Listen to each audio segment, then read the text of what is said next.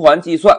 同学们，所谓循环计算啊，就是我们在开发中利用 CPU 的强大计算功能，通过循环来达到重复计算的功能，就叫做循环计算。而在我们实际开发中呢，循环计算的应用场景还是比较广泛的。譬如我们接下来要做的案例，计算零到一百之间所有数字的求和。哎，同学们看一下需求，零到一百之间。是不是每一个数字依次递增，对吧？是非常有规律的。那既然有规律，我们呢就可以使用 while 循环来实现这个需求。而要解决这种循环计算的需求啊，是有固定的套路的。来，老师先给大家画一个示意图啊。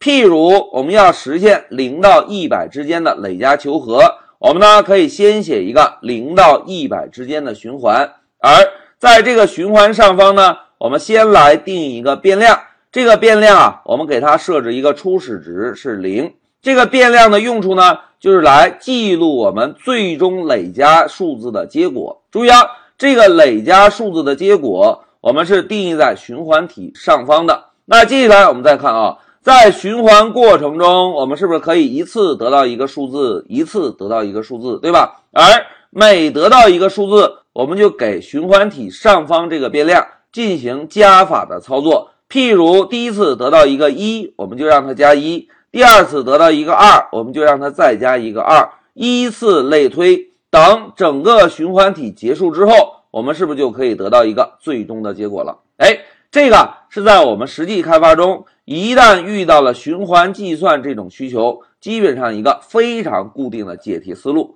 好，讲到这里，老师就给大家简单介绍了一下什么是循环计算。以及在我们实际开发中遇到循环计算这种需求时，应该按照一个什么样的套路来解题？一句话说，就是在循环体上方先定一个变量，然后呢，在循环体内部每循环一次就处理一下这个变量，每循环一次就处理一下这个变量。等循环体结束之后，这个变量的结果就是我们最终需要的计算结果。好，讲到这里，在我们开始正式演练之前。老师先暂停一下视频。